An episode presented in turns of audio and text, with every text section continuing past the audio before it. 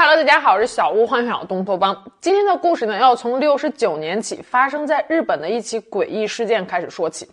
一九五三年，日本熊本县最南端的水俣镇发生了一件怪事。原本靠海的渔业城市开始出现大片大片、密密麻麻的僵尸鱼漂浮于海上，任人捕捞。然后是天上的信天翁、海鸥、海燕，也跟中了邪似的，飞着飞着突然直坠入水，自溺而死。紧接着，一桩比丧尸电影还要可怕的事情发生了。一只野猫步态踉跄，摇摇晃晃，像是在跳舞一样。可扭着扭着，突然就歪倒在地，口吐白沫，四肢也不听使唤的剧烈抽搐起来。居民们一开始以为这只猫就是误食了被药杀的老鼠中毒了。可就在大家围观的时候，这只猫突然一下跳了起来，扭曲着身体直奔海边，它跳海自尽了。更令人瞠目结舌的是，似乎在这只猫的感染和蛊惑下，接下来的一段日子，成群结队的野猫与家猫都开始浑身颤抖着，颠跳着走着路。有些猫疯狂地撞墙，有些猫满嘴流口水，就像是被恶魔附了体一般。起初，这个发生在猫群里的病并没有影响居民的正常生活，也没有引起足够的重视。居民们还给这种病起了一种名字，叫做“猫舞蹈症”。可就在短短不到一年的时间里，水俣镇就有五万只猫义无反顾地跳海自杀了。小镇上到处都弥漫着一种腐臭的味道，海滩、海水里几乎各处都漂浮着猫的尸体。紧接着，当地的猪狗也发生了类似的状况，人们开始恐慌了，流言四起，大家都在纷纷说着：小镇该不会是受到了某种诅咒吧？从鱼到猫再到牲畜，接下来就该轮到人类了。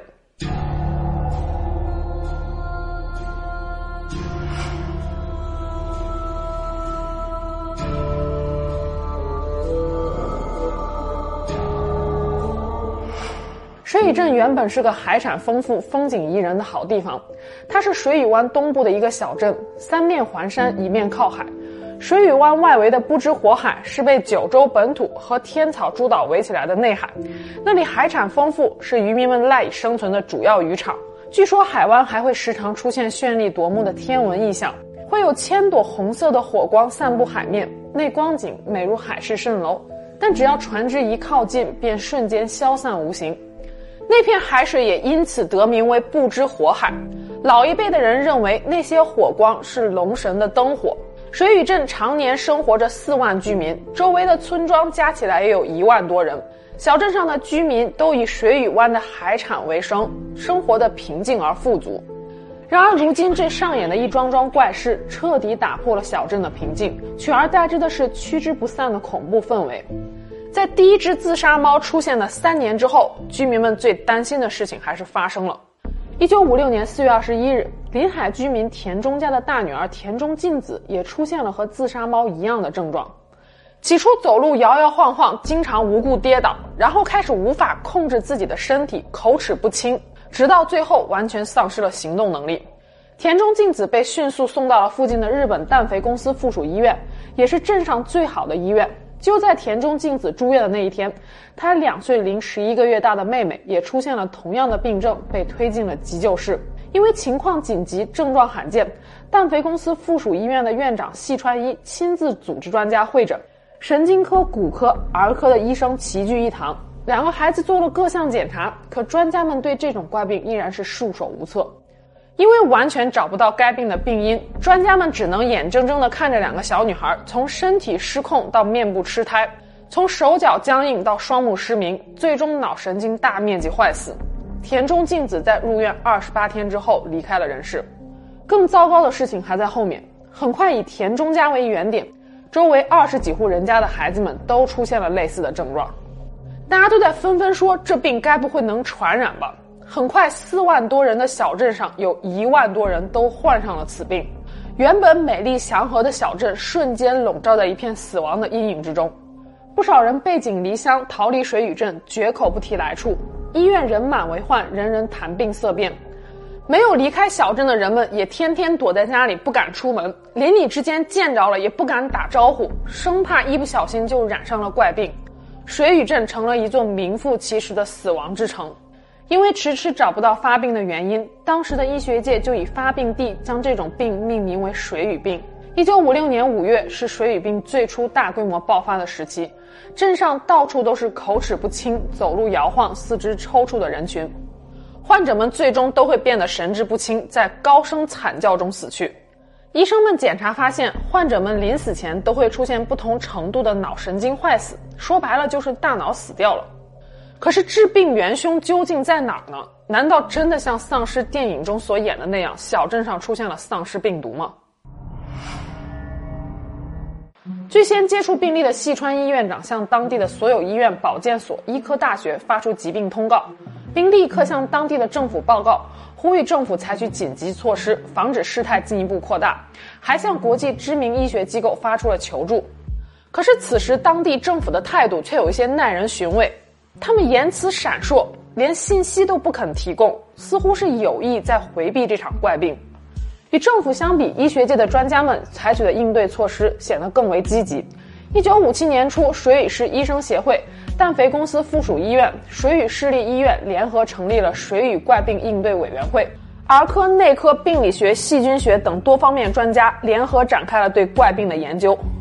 一开始，大多数医生都以为这是一场传染病，对最初发病的地点进行消毒，患者与正常人是严格隔离的。可这种做法对于这场疾病的控制似乎没有起到丝毫的作用。西川一作为最先接触患者的医生开始琢磨了，他发现首批患者所居住的地方都是在水与湾的深处，紧靠着海水。首个人类病例田中静子家就居住在不知火海的滩头上，涨潮的时候从自己家的窗户上抛出来一根鱼线就能钓到鱼。此后房屋傍水的几户人家都相继发病。而最初发病的那只野猫也是在海边发现的，一切似乎都跟水有关。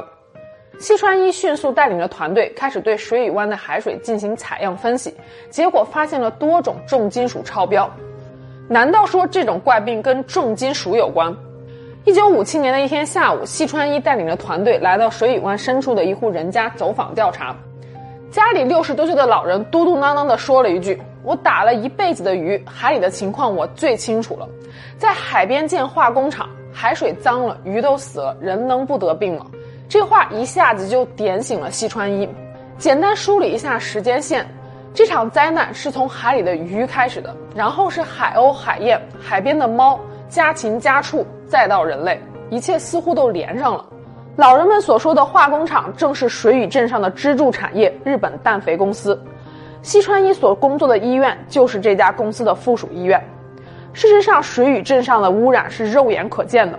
镇上的日本氮肥公司原名叫做日本质素株式会社，一九零六年成立于东京，是日本四大财阀之一。一九二五年入驻水俣湾，开始生产在当时属于尖端技术的氮。上个世纪初，氮产业曾经是日本经济增长的支撑。有一种说法是，氮的历史就是日本的化工史。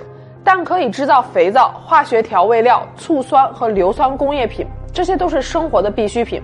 建在水俣湾的质素公司年产量超过了千吨，提供了整个熊本县三分之一的工作岗位。一九五零年，质素株式会社正式更名为新日本氮肥股份公司。随着产量的不断提高，化工废水也被源源不断地排入水俣湾。根据当地居民的回忆，不知道从什么时候起，只要渔船经过工厂的排污口，附着在船身上的扇贝就会通通的死掉。不过当时并没有人觉得有什么不对劲儿，渔民们甚至还感到挺高兴的，因为处理这些附着在船身上的小玩意儿其实还是挺麻烦的。现在倒好了，不用麻烦了，直接死人了。但是工厂是致病元凶的这话，在水俣镇是不敢乱说的。据说日本氮肥公司的首任总裁与日本皇室都有着亲戚关系，昭和天皇还曾经多次前往水俣镇视察。鲜红的地毯一路从火车站铺进了工厂，这家企业在当地就像是一座航空母舰，别说是普通老百姓了，就连政府都惹不起。虽然说细川一在氮肥厂的废水中检测出来了十多种有害重金属，但是氮肥厂的高层却说，废水排入海之后，重金属的浓度已经非常低了，对人类不会造成任何的伤害。这话蒙得了一般的老百姓，可蒙不了细川一。细川一觉得氮肥厂废水的排放与这场灾难是脱不了关系的。可是要找出具体的致病物质，细川一需要对这十多种重金属进行一一的试验排查，这将是一个极其耗时的过程。就在这时，一位英国神经学家在走访了水俣镇的一些病例后，提醒细川一说，水俣病患者的症状和曾经发生在英国的小规模有机水银中毒极其相似。细川一迅速带领团队对水俣湾的海水进行再一次采样分析，结果发现氮肥厂排水口附近的水银浓度极高。事实上，一九四九年起，氮肥厂为了扩展业务，开始生产氯乙烯，而该项目需要启用水银催化剂，这就导致工厂排放的工业废水中也含有水银。金属水银在海水中沉淀之后，在微生物的作用下转化为有剧毒的甲基汞。为了验证这一猜想，西川一找来了八只猫，分成了两组，在氮肥附属医院展开了对照实验。对照组中的四只猫使用正常的猫粮，实验组中的四只猫使用掺入了氯乙烯制造工序中废水的猫粮。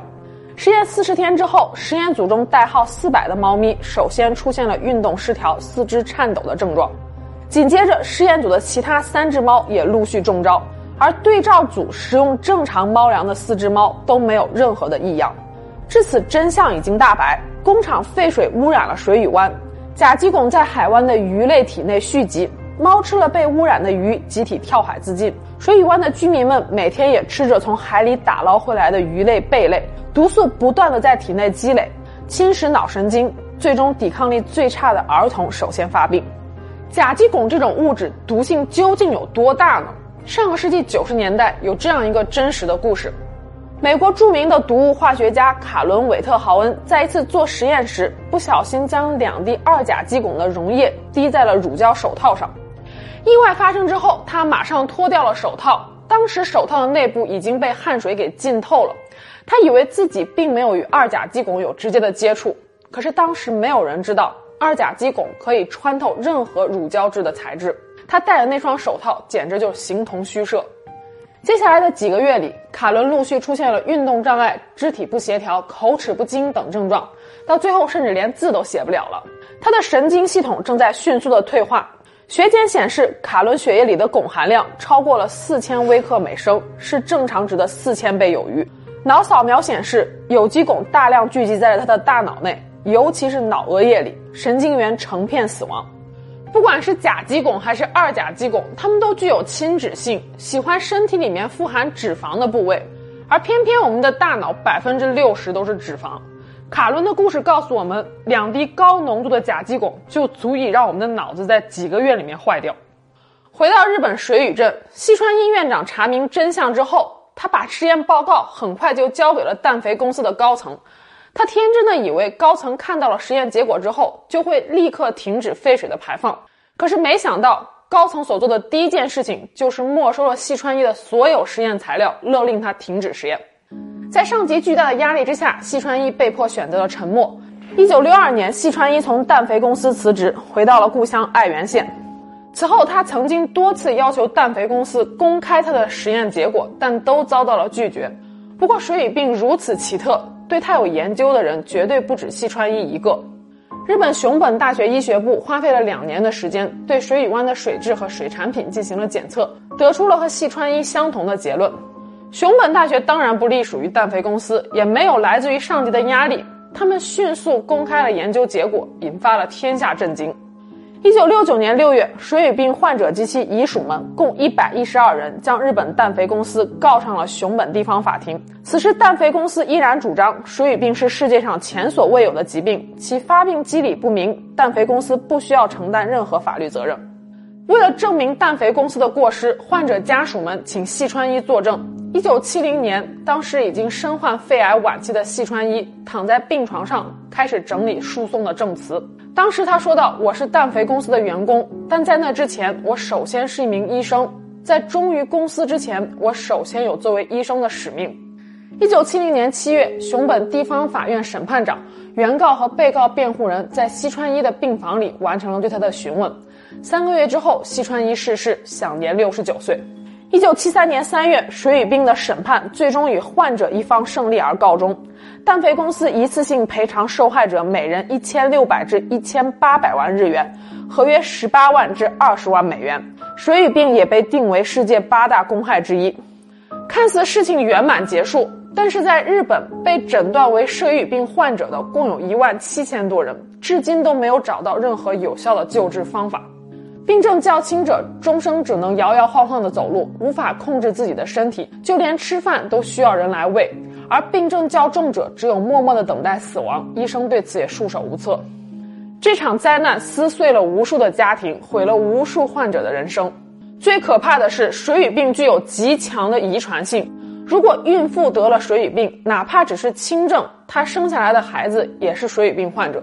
水俣病患者结婚所生出的后代也一定是水俣病患者，几乎是没有例外的。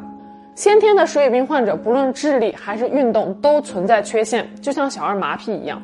而这种病会伴随着整个家族，一代接着一代，永远无法消除。所以也有人说，水俣病是一种只有死亡才能够终结的诅咒。如今，日本氮肥公司早就已经转型，日本政府也投入了大笔资金改善水俣镇的环境，小镇又恢复了往日的平静。可那片蔚蓝的海湾依然在时刻提醒着我们：莫忘伤痛，莫要重蹈覆辙。好了，今天就是我们下期节目见了，拜拜。